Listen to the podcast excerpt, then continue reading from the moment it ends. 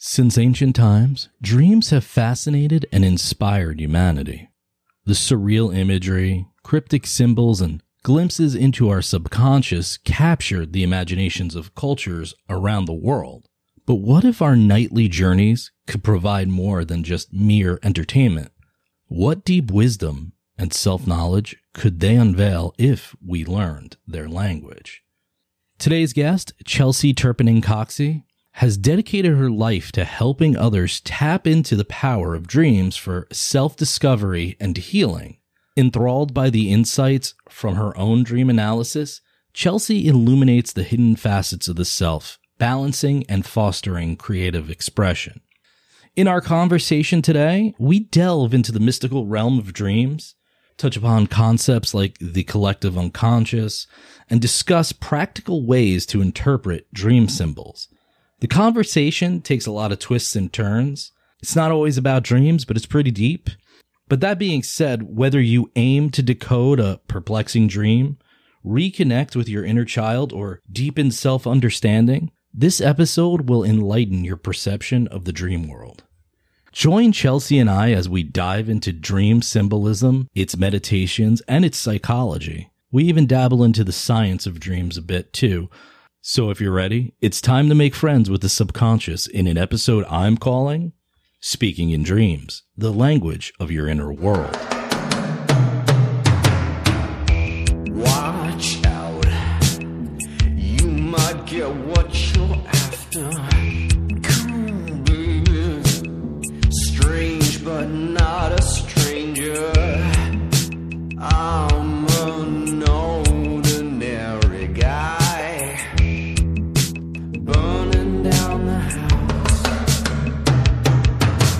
Hello, and welcome to the With Jay Burke Show. My name is Jason Burke, and though I'm technically the host of this podcast, it's the guests who truly take top billing.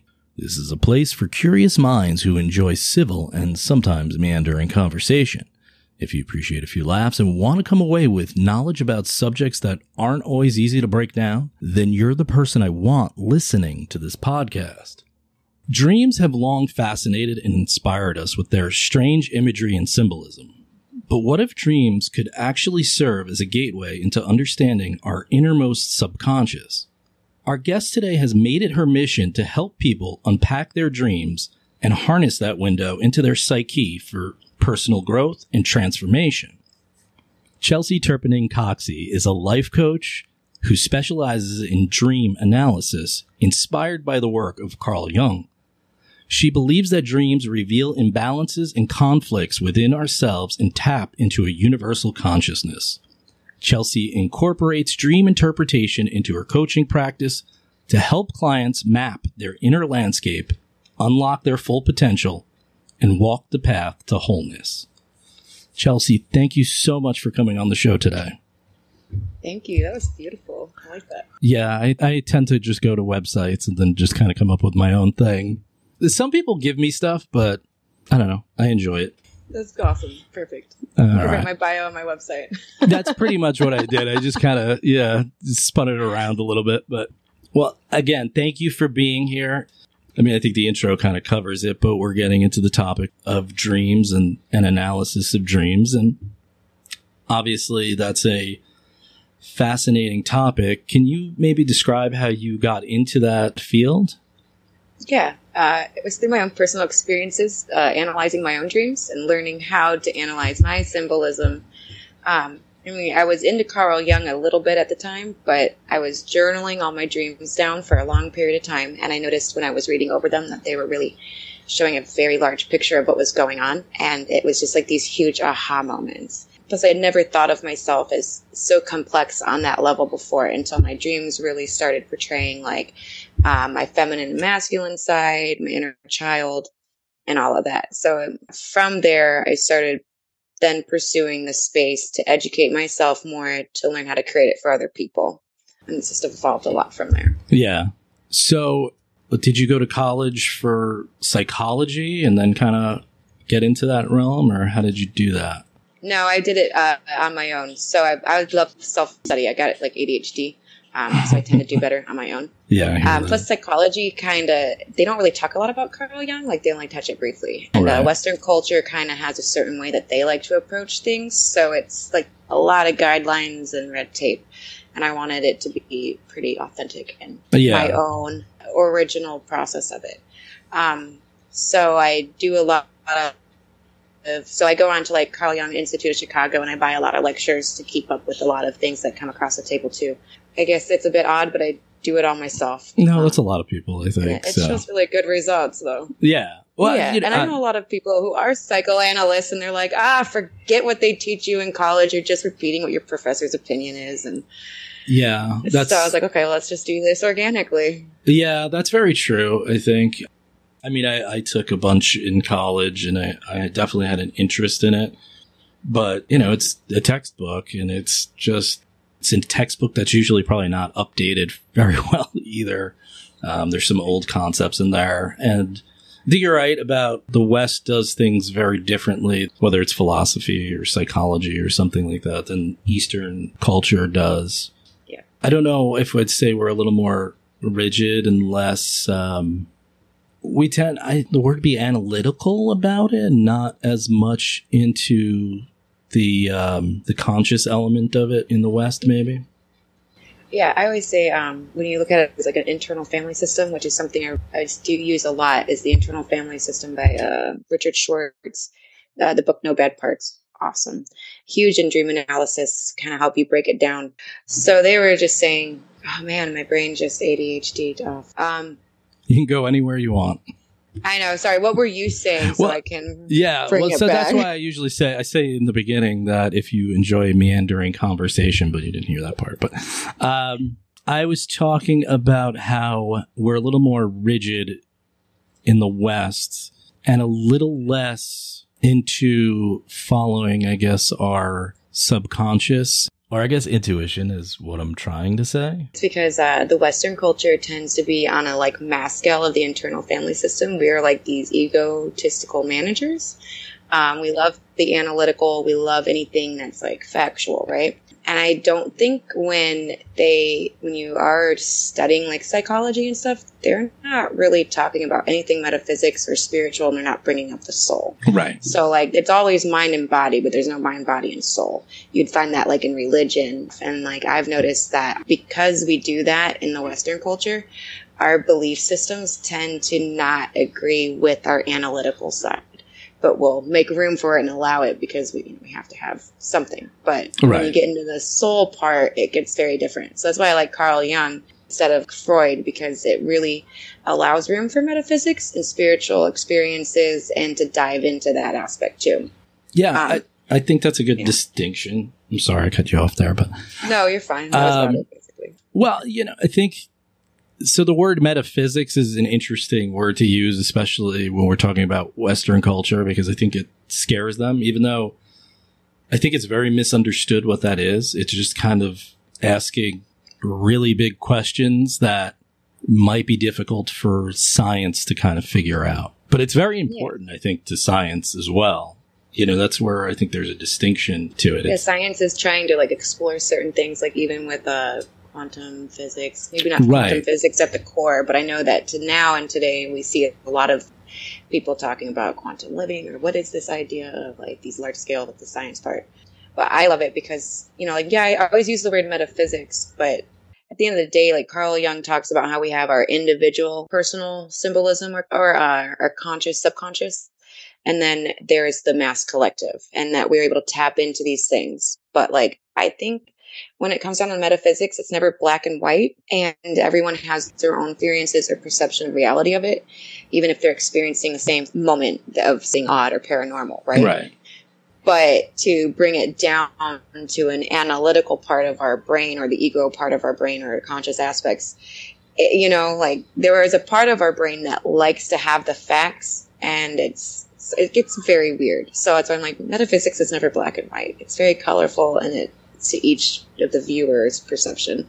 So i think maybe that's probably one reason why they don't embrace it so much in western culture.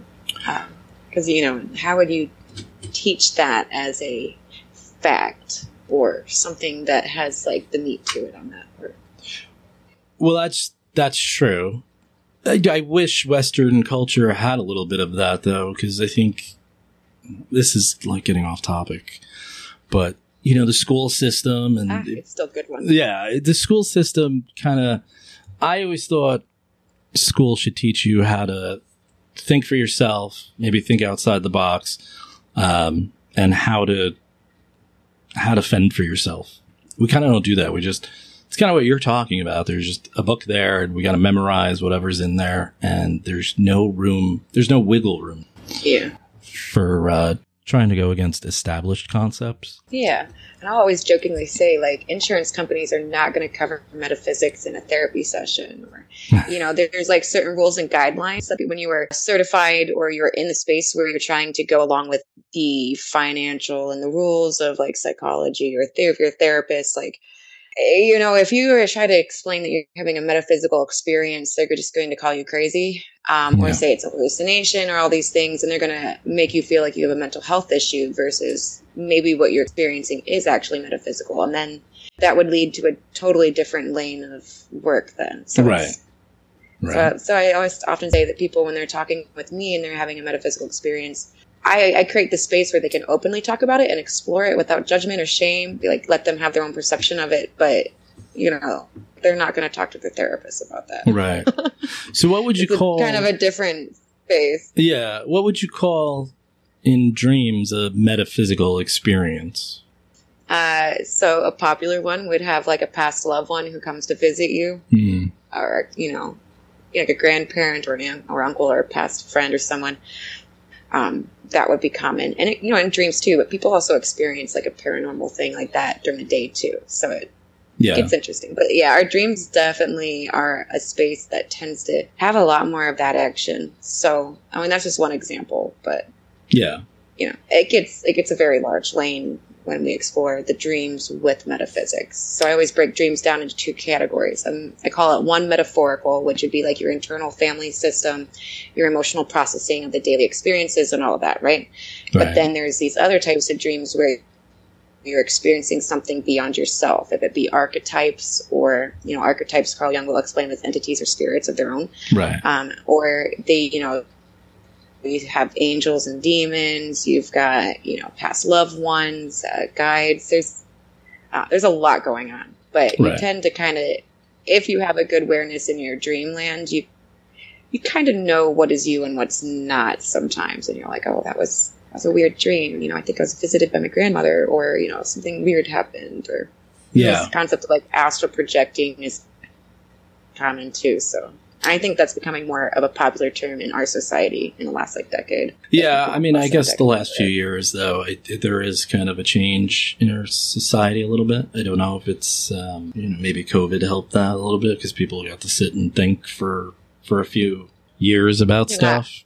Overworking like Yeah. a robot on a daily routine where you're almost on autopilot. Right. So you're, yeah. Yeah, I think that was a big sea change. So I, I did see like something something changed with that as far as like what you're talking about. You know, it wasn't just go to work, come home, watch TV, go to bed. It, it made you realize that there was more to life than what you were doing. When you do the same thing all the time, you're on autopilot. You're not really. Your brain gets used to that too. Even your subconsciousness will Right. be on autopilot. So uh, it's good to like daydream and create and Mm. play and have joy. And when you're doing things that you love, it relaxes the system more, and you it's different. It, it kind of loosens it up a bit. Yeah. You know what I was wondering because you're talking about uh, Jung. Didn't did, I don't know if I'm mixing this up, but didn't he talk about a collective unconscious? Wasn't yeah, he ta- mass collective. Or, Can you explain that a little bit?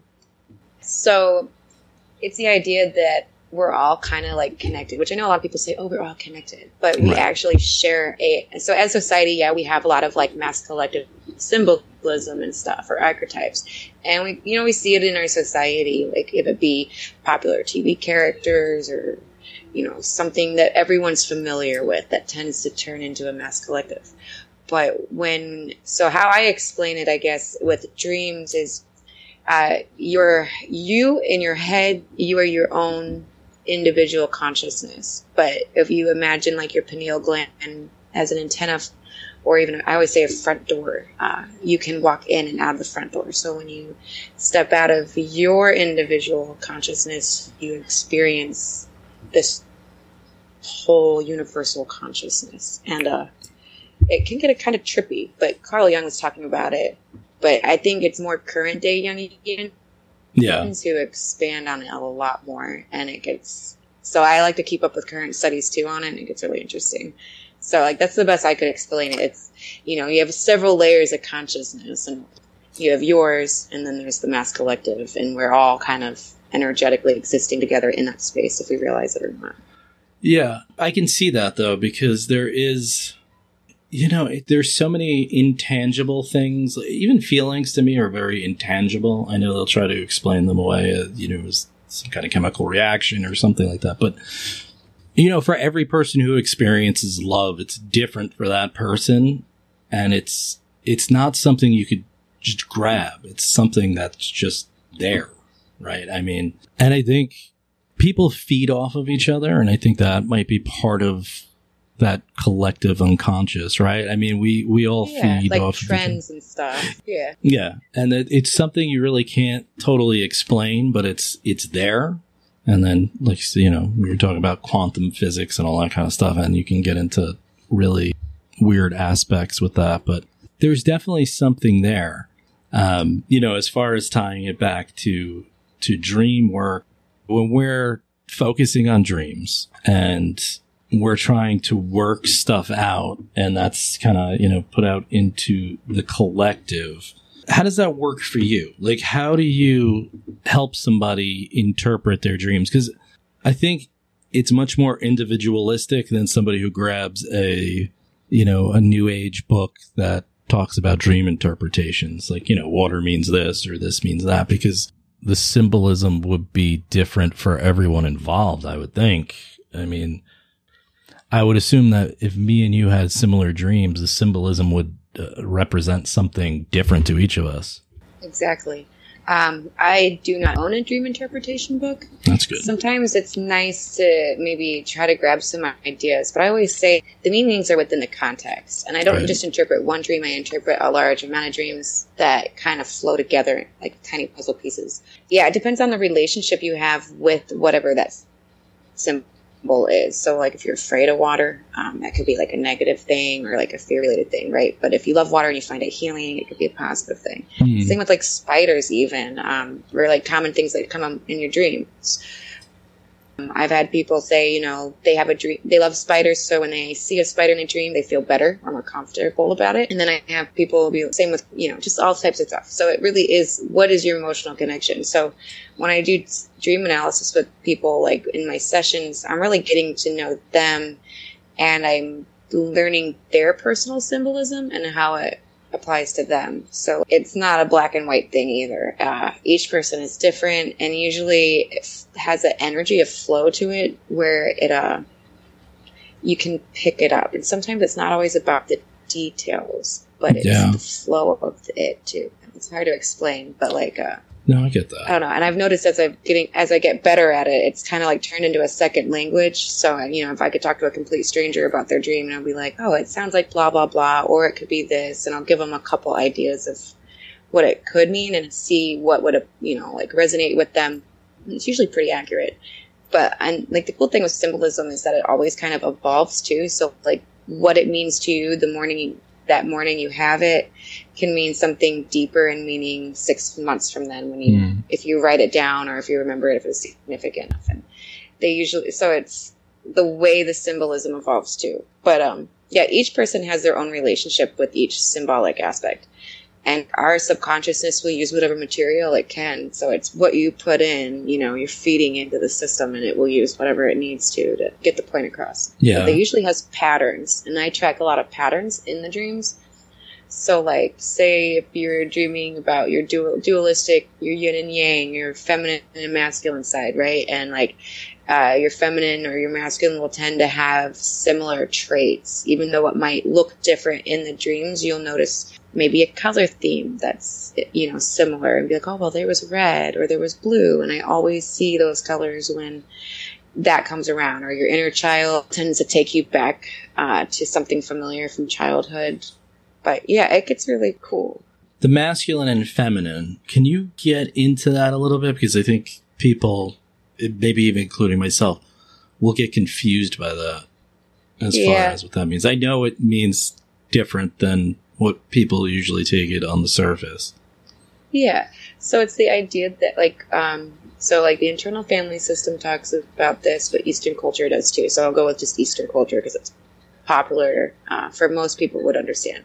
But um, it's like your yin and yang, your internal. Um, that we always have our inner child. We have our feminine nature. Even if you're masculine, you still have a feminine nature, and it's usually like your creativity or something that's more intuitional. Um, they tend to have the similar characteristic traits. The masculine parts of us tend to be analytical. They have more action to their, you know, to it. Um, they want to provide.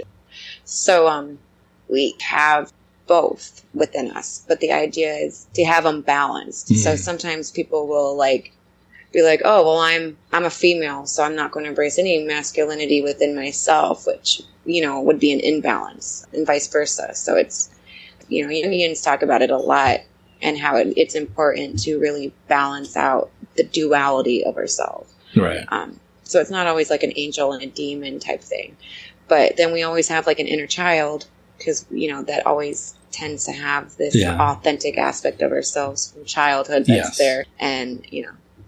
So it's not just like these designated roles because even throughout life, um, if it, we're going through trauma, or if say you have someone who's always scolding you, or you know, like if you had a parent You tend to manifest voice. their parents as internal Right. portions too, and you'll hear that voice. Yeah. Uh, and those are parts too. And then like your ego or your consciousness tends to also be its own voice. And in the internal family system, they'll call those like the managers. So like, you know, if you have dreams that the police are chasing you or something like that, depending on the context, because of course people are afraid of police and have a good reason to be at times. So like that could Right. be something of that too. But it could tend to be like your actual ego trying to police the exiled aspects of yourself that's in the subconsciousness or it gets interesting.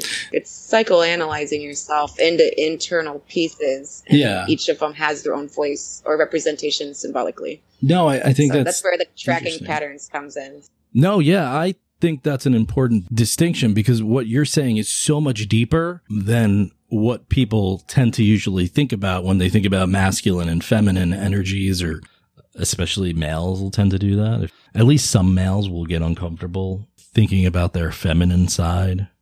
Um, yeah like surface level like, Yes, freaks them out. They're like, exactly. no no so then it would be like okay well, maybe you're a bit of a unhealthy masculine yeah. yeah.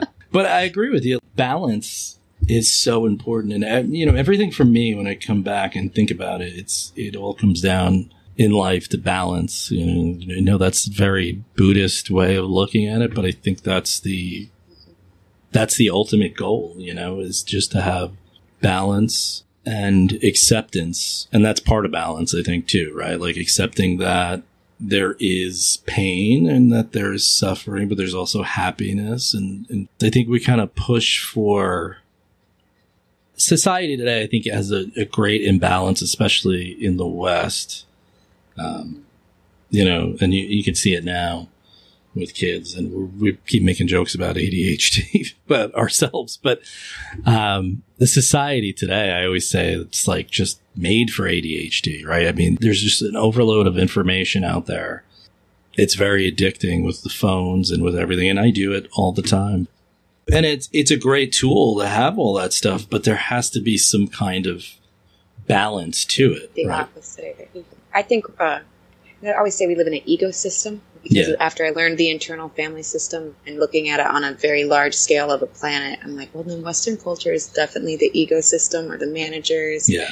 Uh, we want the analytics, the facts, Yeah. um, which is fine. But at the end of the day, you can't just be that. You also need imagination and creation, and um, because how about this? At the end of the so like this is kind of like an agnostic idea. I think I read, but they were trying to break down like this idea of the Trinity, right? And it's the idea that you have your creator would be the masculine and the feminine is the imagination, but you cannot create anything without the imagination. So you need both to have matter or something physically created. So it it's like this recipe to Right. create something, to do something, to manifest something, to take it from an imaginative take action, which would be the masculine, which would be taking the action on the imagination and creating something physical. And I do think that we are kind of like destroying our inner child by being too action based Hmm. because there's not enough joy or playfulness. So it all really does need its balance. It can't just be strictly one. You have we're complicated beings. There's a lot Right. going on. So Very you need all of that really to so like we'll you- analyze everything. Yeah, I hear you. Um, I could think it to death. Um, when you talk about, so talking about dreams, as do you feel like then that's what dreams are trying to tell you? They're trying to give you some kind of internal balance. Yeah, a lot of the times. I mean, you are still like currently for me, I go through I'm going just through a lot of life changes. So like my dreams currently are a lot of processing just what's going on in my emotions, which is normal too. I have a lot of clients when they're coming to me, they're definitely working on those internal parts and wanting it to come to the surface or have a space to come to the surface and to stop exiling themselves, which is authentic to those parts are authentic. And sometimes they get hurt in trauma or through bad experiences or people telling us, you know, don't be like that, blah, blah, blah. And after a while, it becomes an internal issue because at the end of the day, it still exists within us. It's not going anywhere. So when we could shove it under the rug as far as we want, but it's, it still exists and it's there. Well, that that goes back to your inner child. When you said that, it makes me think a lot of us, you know, unless there was something traumatic when you're older, but a lot of us are just still dealing with some self-defense mechanism we developed when we were just children because we couldn't understand the world, right? And that's the protectionist in us. So we we protect ourselves with certain types of actions, whether they're good or bad. But they usually, I, I'd say most of them result from childhood. And that's, there's a Lifelong difference in, you know, there's a difference in children. Children are much more open too. Um, I recently put together, I did a solo episode. And it was on reincarnation and then the science of it. And it was about Dr. Ian Stevenson. And he would interview, the, he had like 2,500 cases where he interviewed these, these children. And he tended to interview them from two to five. And he said after that, their memories kind of just were gone. It was like the world imprinted on them and they were, they just lost Yeah. it by that. But he, I've, I've heard of these studies. They were really cool. Oh yeah, they're crazy. And they're very interesting because he really came at it from such a scientific lens, you know. Um, it was very hard to discredit him. Plus, he just gave away all the information he had, and he's like, "Please look at it and discredit it." the data. want." Like, yeah, yeah, this is sometimes the data speaks for itself. That's how I feel about dream analysis. Sometimes I'm like, uh, you know, gathering data, and it's all right there. Like, right. and uh, it gets interesting. Like, you can't deny it. well, it's very weird. So I've read the scientific interpretation of dreams, and they have they still do say they don't have a lot of data on it, but they were talking about it's trying to um, imprint your memories, which I don't totally get because a lot of my dreams don't have anything to do with what happened to me during that time period. Um, maybe my feelings are there or in there somewhere. You know, if it's stressful or a time of happiness or something like that. But I could definitely see what you're talking about. Again, going back to that inner child, because I feel like there's an innocence or something different in your dreams than in reality. It's like you're more open. You don't have the guard on as much in your dreams. You know what I mean? There's not that, there's not that thing that tries to cut it off or doesn't want to feel that or doesn't want to think that or just shoves it down somewhere. It's kind of something that comes out because I think dreams are. You know, you're talking about people writing them down and stuff. I think the feeling of a dream is almost more important than what the dream is. yeah, because like uh, the symbolism can be really weird and make no sense. Mhm. But when you're going off of like your feeling and you're pinpointing just certain key things that would stand out, you're Yeah. like, okay, now it makes sense. Like if you ever dream of like going through getting lost in a mansion or maybe the grocery store or the airport or uh, getting lost in a city there's this idea of progressing through i always notice it tends to represent like as an example like going through life and how you feel going through life really. Because it's just the feeling of confusion or loss. So like yeah feelings are a huge one. And if you know, like I say, when you're journaling your dreams, if that's something you want to do, definitely write how it, you feel about it. Take as many notes as you want. You can't say, you, you cannot say too much about it. The more you give in the context of it, the better and easier it is to understand it. It just depends. Like, you know, some people have like just really weird symbolism that's goofy, you know, and they're so caught up in the goofiness of it, they're missing the message.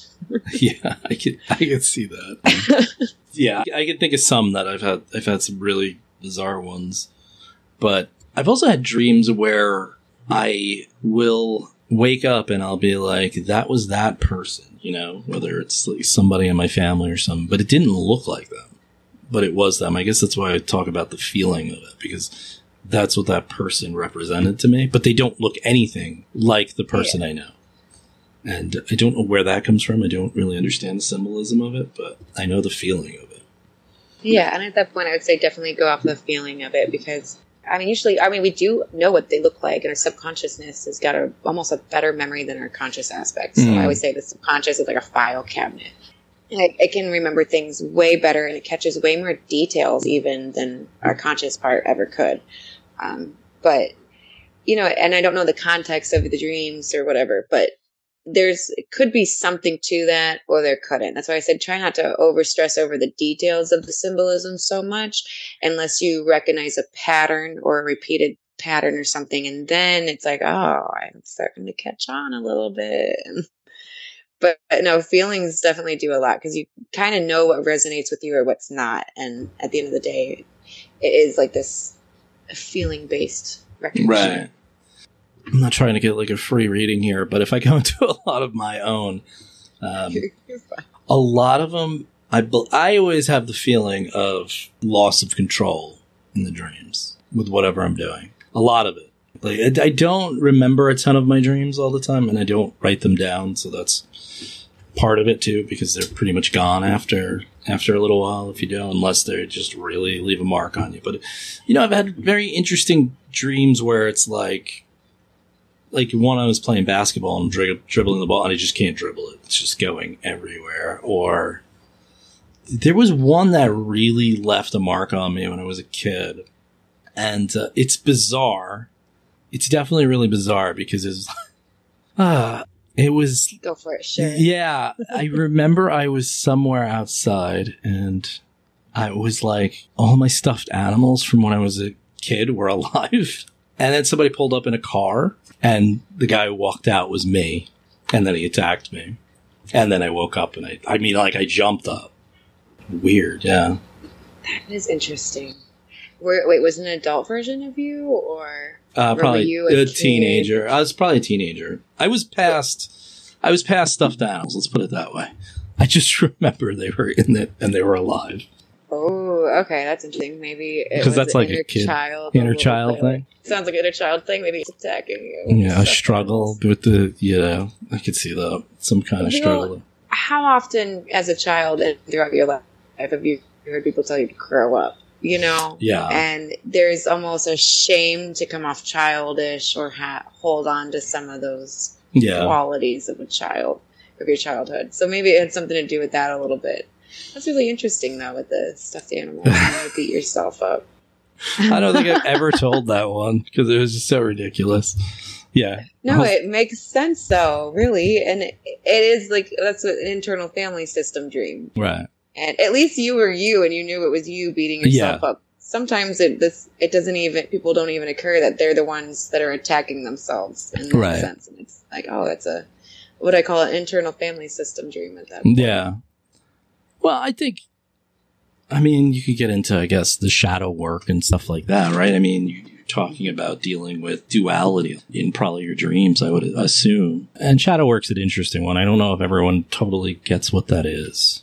Yeah. It's used a lot, but it's just the idea of exploring. For me, I view it as exploring your subconsciousness, and it's Mhm. always a lot of healing and like patterns and experiences in this life.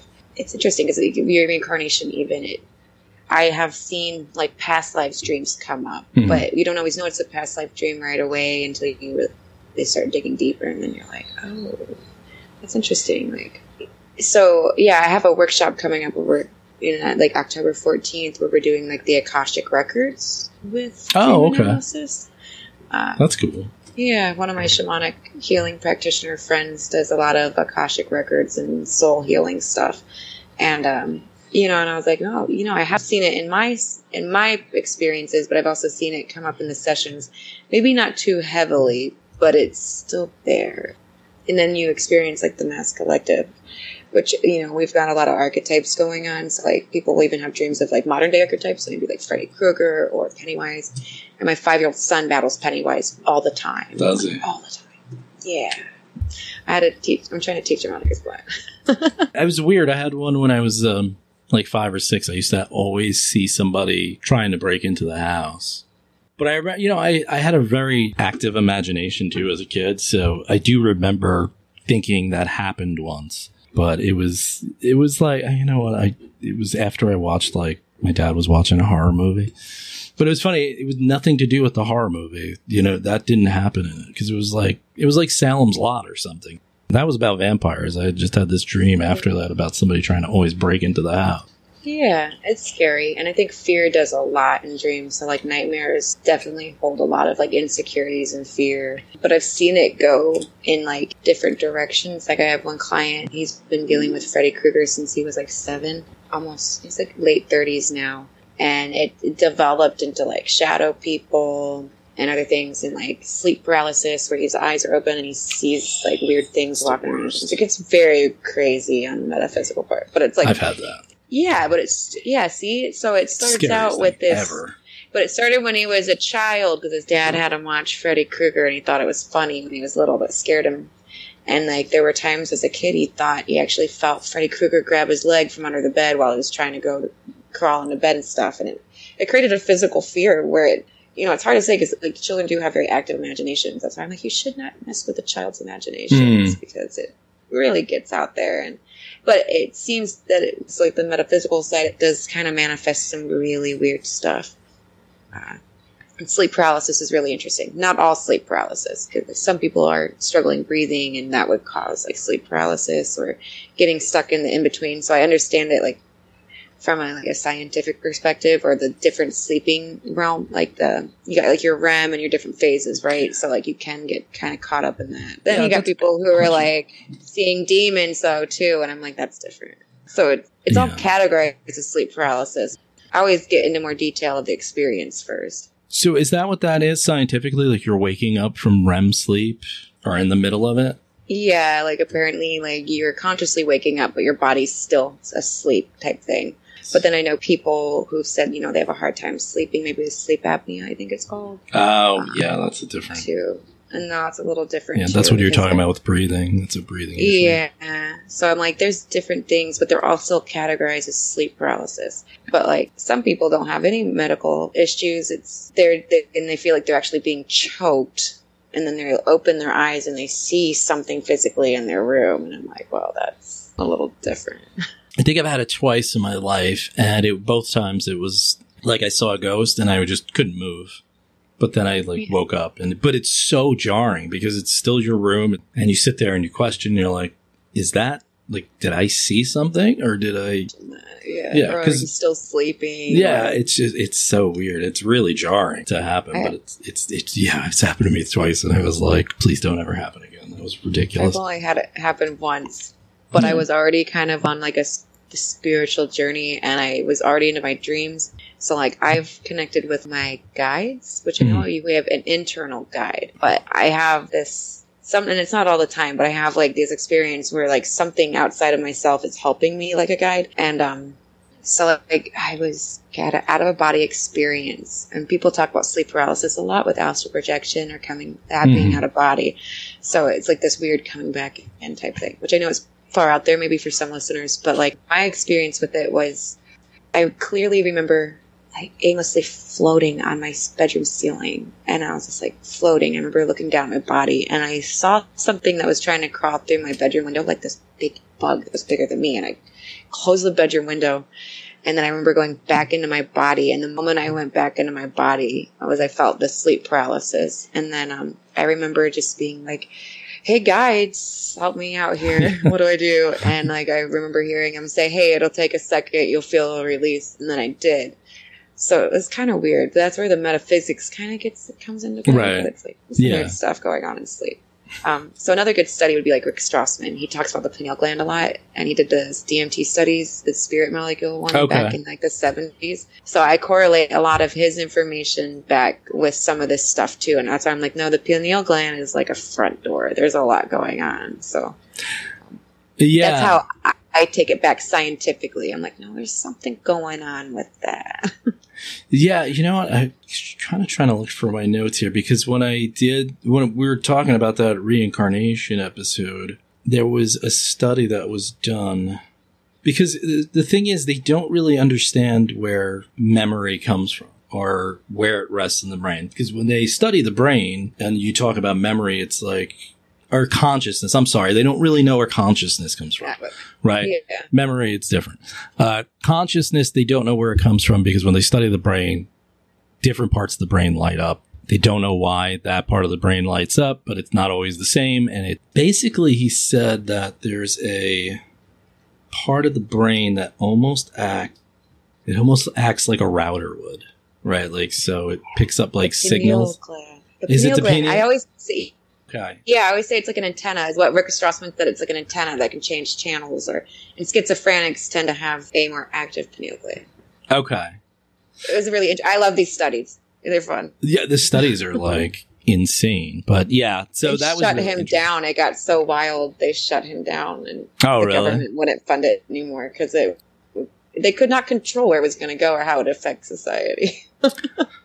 That's part of the problem too, though. Like the studies are so, you know, obviously you have to be funded for it, and you know we're talking about uh, Ian Stevenson. You know, he he got such a large amount of money from the uh, the guy who created Xerox when he died, and he donated him like a million dollars at the time, which was which was a ton of money. Except you have to use this to research. I guess you would call it like paranormal studies and a lot of people can't get that kind of funding for that kind of stuff. You know, the government. well, yeah, I mean, well, maybe I, I don't know. I I don't maybe know it's different now. But I know in the channels for it? seventies, Yeah. yeah. there's a lot because like that information, they can't control the information at a certain point and how it would affect people and what they would do with that. But I've noticed like that's why I always say like the pineal gland is an antenna, or I call it a front door because like in dreams, kind of feels like a front door, Right. bit. Like if you don't realize you have a door, you know, it can be vulnerable. So it's it gets interesting. Yeah, no, it, it does, and it, and that was an interesting way to put it for me because, like I was talking about before, I didn't really understand, um, you know, feelings and stuff like that. There's just things that are so intangible, or the feeling of somebody staring at you. You know how you could feel that, like even Yeah. across the room, you're like, and you, you make eye contact with someone, and they they look away, and it's like, How what you know? what does that? yeah, you know, so it's it that stuff is so interesting, and you know, we're just it's very on a different level. It's like you know, I look at the universe, and it's very hard for me to discredit anything because you know when you look at the actual universe, it's it's huge. So like you know, you look at the cosmos. I mean, that's the study of the big. When you get into the quantum, then you're talking about the study of the small things and things react so differently at that quantum level, you know, when you talk about the quantum tunneling and you get into all these different aspects that just, like you said, it kind of opens the world up a little bit more. So until they're ready to let some of that stuff out, they might know a little bit more about what's going on with it, but it just might not be out there now. Well, the study you're talking about, I've heard of like the results of it, but Mhm. yeah, they were saying like the soul or consciousness would come from the pineal gland, which is like this little tiny acorn type thing in our brain. Right. You see it in like cultures all around the world, so it seems like they a lot some cultures already kind of knew that or assumed it. Yeah, like the pineal gland has always kind of been symbolically represented in a lot of different ways. So it's, I don't know, maybe as Western culture, we just had to factually prove it. Yeah.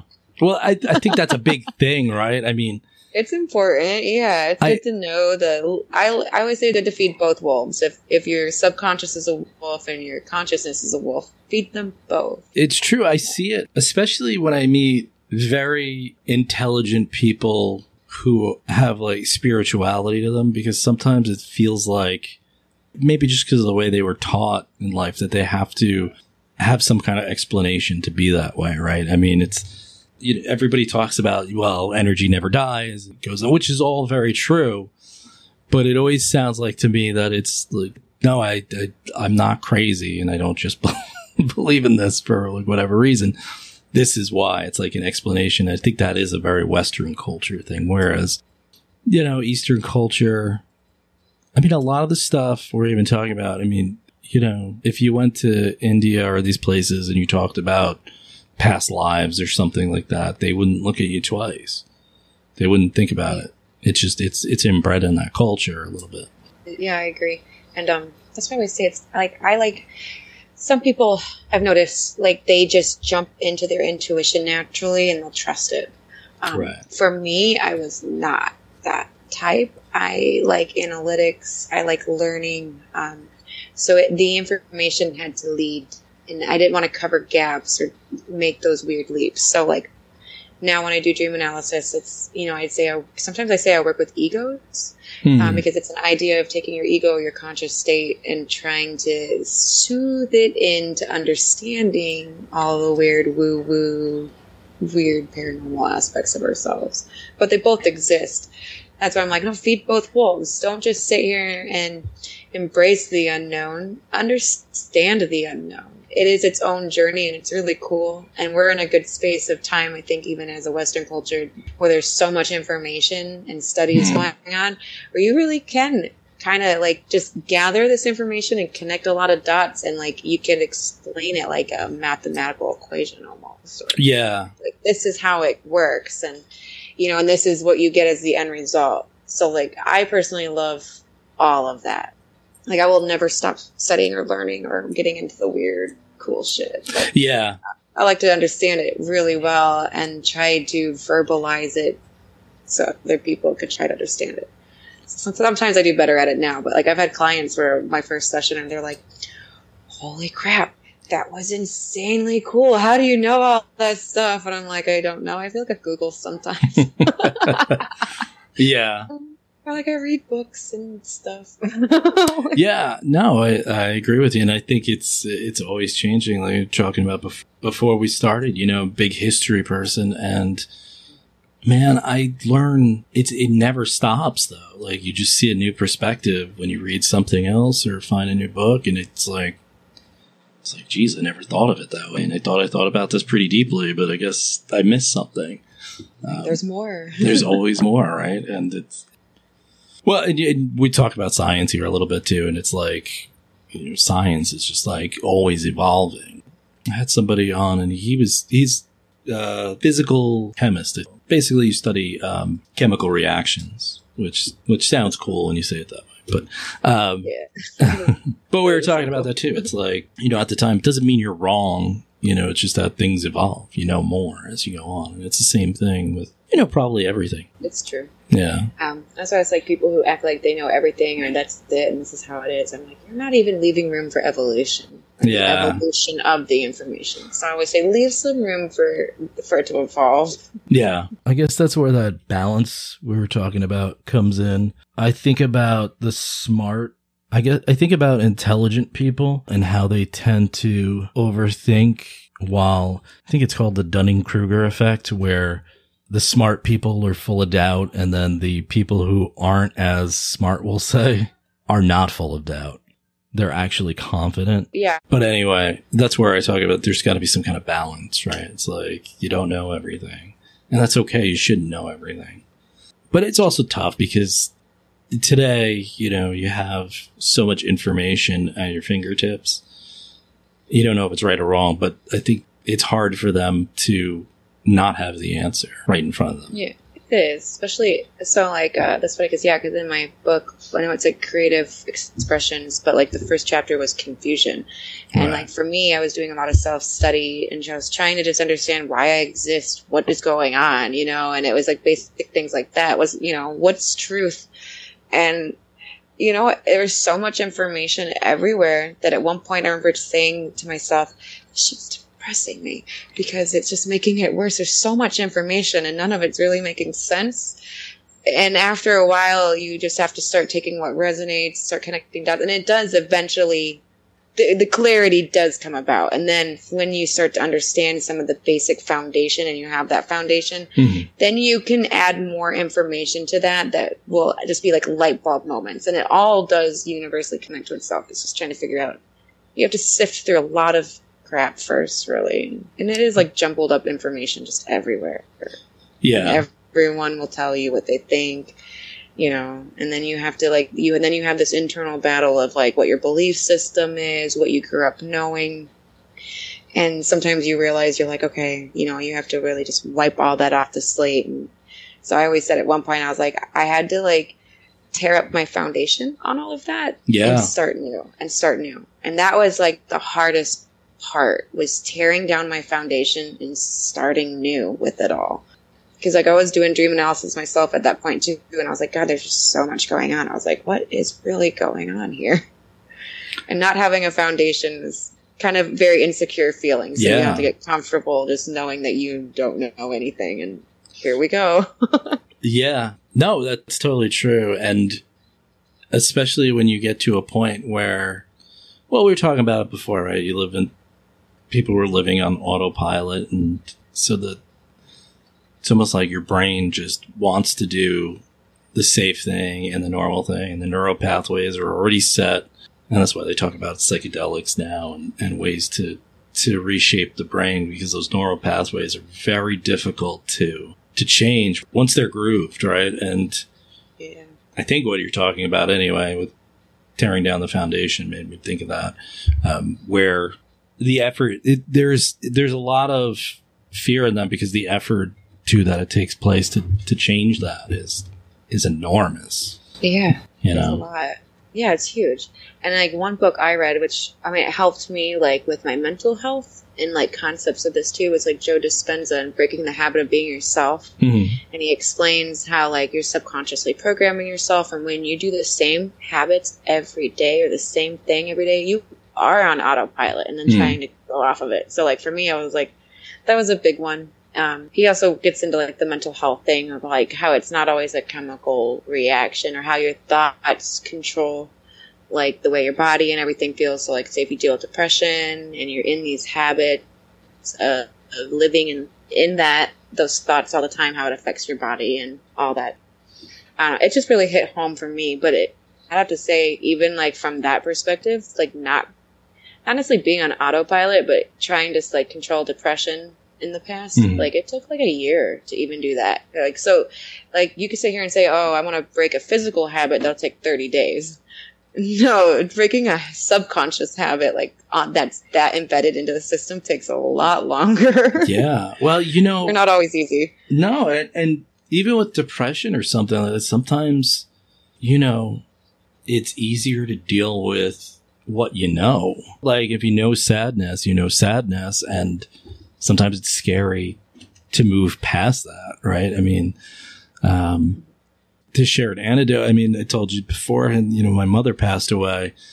I mean, I was, I, it was really tough for me. Um, you know, whether there was things that just, I just wasn't ready for that and the, the way it went down. But I remember being, you know, in a, in a very bad state and depressed. I could get through my days and I can, I could do everything on autopilot like you're talking about because it was just easy. But, you know, um, it was work. I remember uh, you know, and first of all, they were put, they were trying to put me on like SSRIs and all kinds of stuff, and that I just didn't like. The, the, it numbed me more than anything, and it just I remember just not caring. Maybe it helped me at that point. I don't know, but I didn't like the feeling of it. But I remember just telling myself, like, you have to, like, just try. You have to try to move forward. And I remember doing, like, anything. I was trying, like, um, you know, like, I tried to, like, from when I was a kid, I went to Catholic school. So I was like, all right, let me see if religion helps. And it. No offense to anybody, but it didn't help me. Um, and then, uh, you know, I started reading. What really helped is I started getting into like philosophy again, and um, I started reading all the all the work of like the existentialists and stuff like that. And I was at a place where I felt like what was the meaning of it all, and it just something clicked in me. It took a long time to get there, and it took a lot of like I keep I kept going back to it because something called to me in it, and the idea that you know God, I feel like we got way off of dreams, but I'm sorry. But I'm following. I like these Yeah, conversations. uh, the the thing with existentialism that I loved was that it did speak to that, right? So it's saying like maybe we're an accident and it's all pointless, but the beauty of that is you get to create the meaning of your life, you know, and that's that essence. What was it? It's no existence precedes essence, meaning that you existed and then you had to find your essence at that Yeah. point, right? You had to find your meaning. And I, I don't know. It just spoke to me. It took a long time to get there, but that helped me get there for whatever reason. And, you know, it's all that stuff is always a work in progress. And I think, yeah, sometimes you just have to try, you have to make a decision that I'm going to try to move forward. I have no clue how I'm going to do that, but I'm going to try. And, yes. you know, that's how it worked for me. So, It's So- beautiful. You know, and I think at the end of the day, some things do challenge us on a human level, Mhm. and it's you know, and uh, it's important no matter what it is. I know grief is hard, and you know, and it's you know, I'm not saying it's always a good thing. Something bad happened, so you would reach that point, but we tend to have to hit some deep act like it won't resonate with us until we feel it really Right. and it's yeah it's like yeah when i was going through depression and stuff um you know i was not connecting with myself on a soul level but Mhm. like people kept saying oh you know like talking about it from a mind and body medical mental health aspect and i was like none of that makes sense to me at all I, like I, none of that resonated yeah. And at the end of the day i was like it was a soul thing and um Yeah. yeah No, I agree with you. I it think, was Yeah, I think there there's something internal that has to pick you up. You know, obviously there are cases where people might have chemical imbalances. That's a totally different thing. Or, you know, we talk about ADHD, that there's medications for stuff like that. But what you're saying is, yeah, a lot of people come at it from that point of view. It's like, well, you're, you're depressed. Why don't you? They talk about the, the health aspect, the physical aspect of it. And emptiness to me, or whatever you want to call it, is very, very different than something physical. Yeah. It's just, it, they're, when we, we're talking about feelings, it's just very different to me. And that's, yeah, I mean, that's a, that's a tough thing to, um, to overcome, which, you know, it, I, I did want to bring up your book a little bit because I, I told you I didn't get to finish it because I'm reading like a hundred in a row right now. But you did say some things that really hit me in it, like where I, I have it on Kindle and I had to, to save the note. But you said something in one of the, I thought this was incredible. It was, when I'm dead, I'm whole. When I'm alive, I'm incomplete. It is a hard realization of life and death.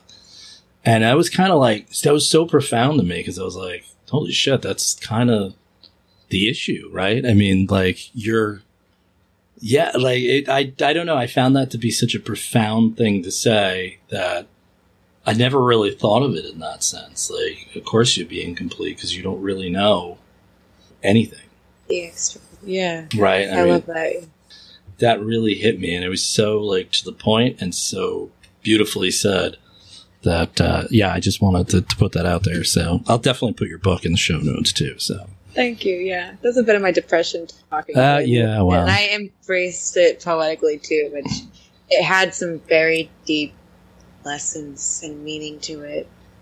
It's a, it was beautiful. I had to romanticize my depression to understand it and really get the humanity out of myself. Yeah, well, I mean, one of the best things you could do is just kind of is probably put it down into words, right? Uh, whatever you're feeling. That's what I liked about it, though. It, it was like, I think what you're writing is just like basically feelings, and that's why I said it was kind of abstract.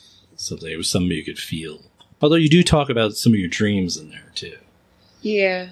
I don't interpret them. I leave it up to the readers, but it all comes into place. So now, if anyone starts psychoanalyzing me later and goes, "Hey, blah blah blah," I'd be like, "Oh, damn, you're good."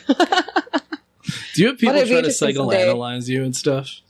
Not yet, no. No. But I'm hoping if I ever get maybe popular enough, maybe just maybe it'd be kind of interesting. Yeah. Hopefully not in a negative way, but I do create this space where it's like, you know, it's a mystery, it's a puzzle. What's going on here, kind of thing, and leave it up to anyone who might be curious, or at least reflect on their own. So, and I think for the most part, um, it kind of stirs the readers in their own humanity because it it's not preachy and it's relatable, and we all kind of share the same human core a bit. I thought it was brave that you put yourself out there like that. Honestly, That I'm not saying that because you're here, but just saying. I just remember reading it. It's like, oh, that's a really like profound way to say it, and really like brave to just put that out there and just be like, like even doing this, I had a lot of trouble starting this. It it took me so long to start this. It- it- part of that is getting over the fear of being judged. It is. I was uh, already into like the mental health lane a bit, but I wrote the book 1st Mhm. So by the time I got in the mental health lane, I was starting my second manuscript,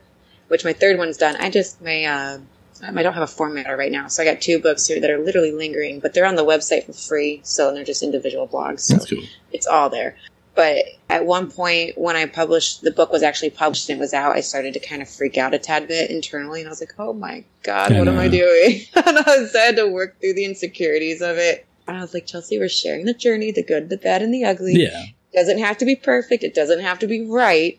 It just has to show the evolution of it. And that was kind of my point was to show the evolution of me as a human leading into this internal consciousness of myself on a deep level and representing that through like creative expression, which Yeah.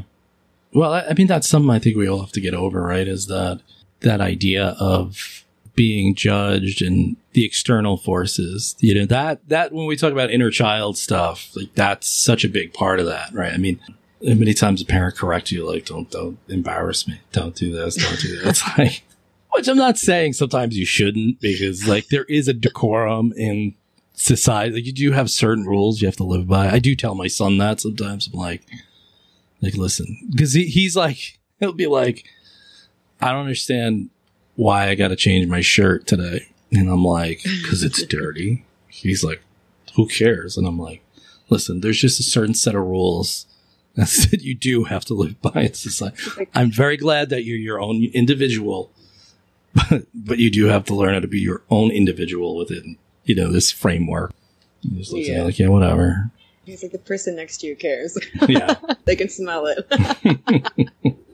Yeah. That's usually how it goes. Something like that. So, Oh, so funny. It's true. I, um, I've I've often thought of that because like I've realized I'm a little too transparent, and Mhm. like when I go in public, I'm not intentionally trying to be rude or inconsiderate of people, but sometimes I'm with someone who is like very extra paranoid of coming off rude or offending people to where they're like Oh, walking me. around all these Okay. lines, bound, you know. And I'm like, God, I don't want to have to sit here and like micromanage every move I do because at the end of the day, you know, like I'm not, I'm not a rude person. I'm just existing as me. And if me, you know, grabbing water at an inappropriate time, you know, like what, why, you know, I'm just like yeah, I think after a people while, I don't want to feel appreciate like that, though. tiptoeing on. yeah. No, I think people appreciate that though. I mean, as long I think you could tell when somebody's rude because they're a dick. yeah, like a shitty person. Um, it's a little different than somebody who just comes. I don't know. It's sometimes to me, it's endearing if somebody like even like low key. I'm like, wow, that was kind of a low key insult. I laugh at it, but you know. I was I was always that way. Like I kind of learned as I got older to be a little less about that. But you know, we were always I was always very in tune with emotions as a kid. And I was emotional as a kid, but I was always in tune with other people's emotions. Um but like to the point where it was it was ridiculous. Like I I was always good at reading people because I could see, you know, I could see certain things if they're if they were uncomfortable in this situation, how they shrugged their shoulders at something or did this. But you're right. It's like talking to the therapist, and it was like it was unbelievable to me that you would have a conversation with somebody and after you said something you wouldn't think of five things they might say back to you and the response you should have he's like that is a lot of energy you know that like to spend like to expend on some, on some i'm like yeah i guess i just didn't know people didn't do that i'm like and then it, it blows my mind because like if they're not following the script at all if they don't say one of the five things i wanted them to say 'Cause now i have no Zero. answer You're like, uh, you weren't supposed to say that. yeah, like you didn't get the script. I mean, I I gave you five different ways to say it. Oh, that cracks me up. It's fun being human, really. It really is. It is, yeah. it is when you think about it. Well, I'm going to let you talk a little bit about yourself here and maybe tell us about where they can find you, about your book. And I'm going to apologize because I feel like I didn't do a good job of talking about dreams that much, but I thought it was still, I thought it was fun. No, this is good conversation. I've been doing a lot of podcasts, so and so if you want to watch any dreams, there's other ones out there too. But this Yeah. is I love having just good conversation like this because it really shows you know where you're coming from and on the core. So you can find me at chelseyturpeningcoxsey.com. I've got like email on there, all of my dream analysis and creative writings. My book is Living Life Metaphorically: A Journey to Waking Up. Is the first one, which is the only one out right now, and you can find it on Amazon and all my social media links and everything like that are on my website. So I just say my website is its own wormhole of information, a tad bit. If you care to explore, it's all there. Definitely explore it. And thank you again for coming on. And if you, you want to come back, maybe I'll actually ask you more dream questions than I did this time. but thank you so much for coming. Yeah, I loved it. I'm glad we connected. Yeah, me too. People on their way to work say, "Baby, Thanks to everyone who took some time out of their day today to listen. The With Jay Burke Show is available wherever you find your favorite podcast or go directly to jaybergshow.podbean.com and subscribe to get the latest episodes. I know it may not always be a straight line, but I hope we'll see you again to take the journey and escape a while for thoughtful excursions into the world of ideas across politics, technology, pop culture, and all realms of civic life. See you soon. support, you have not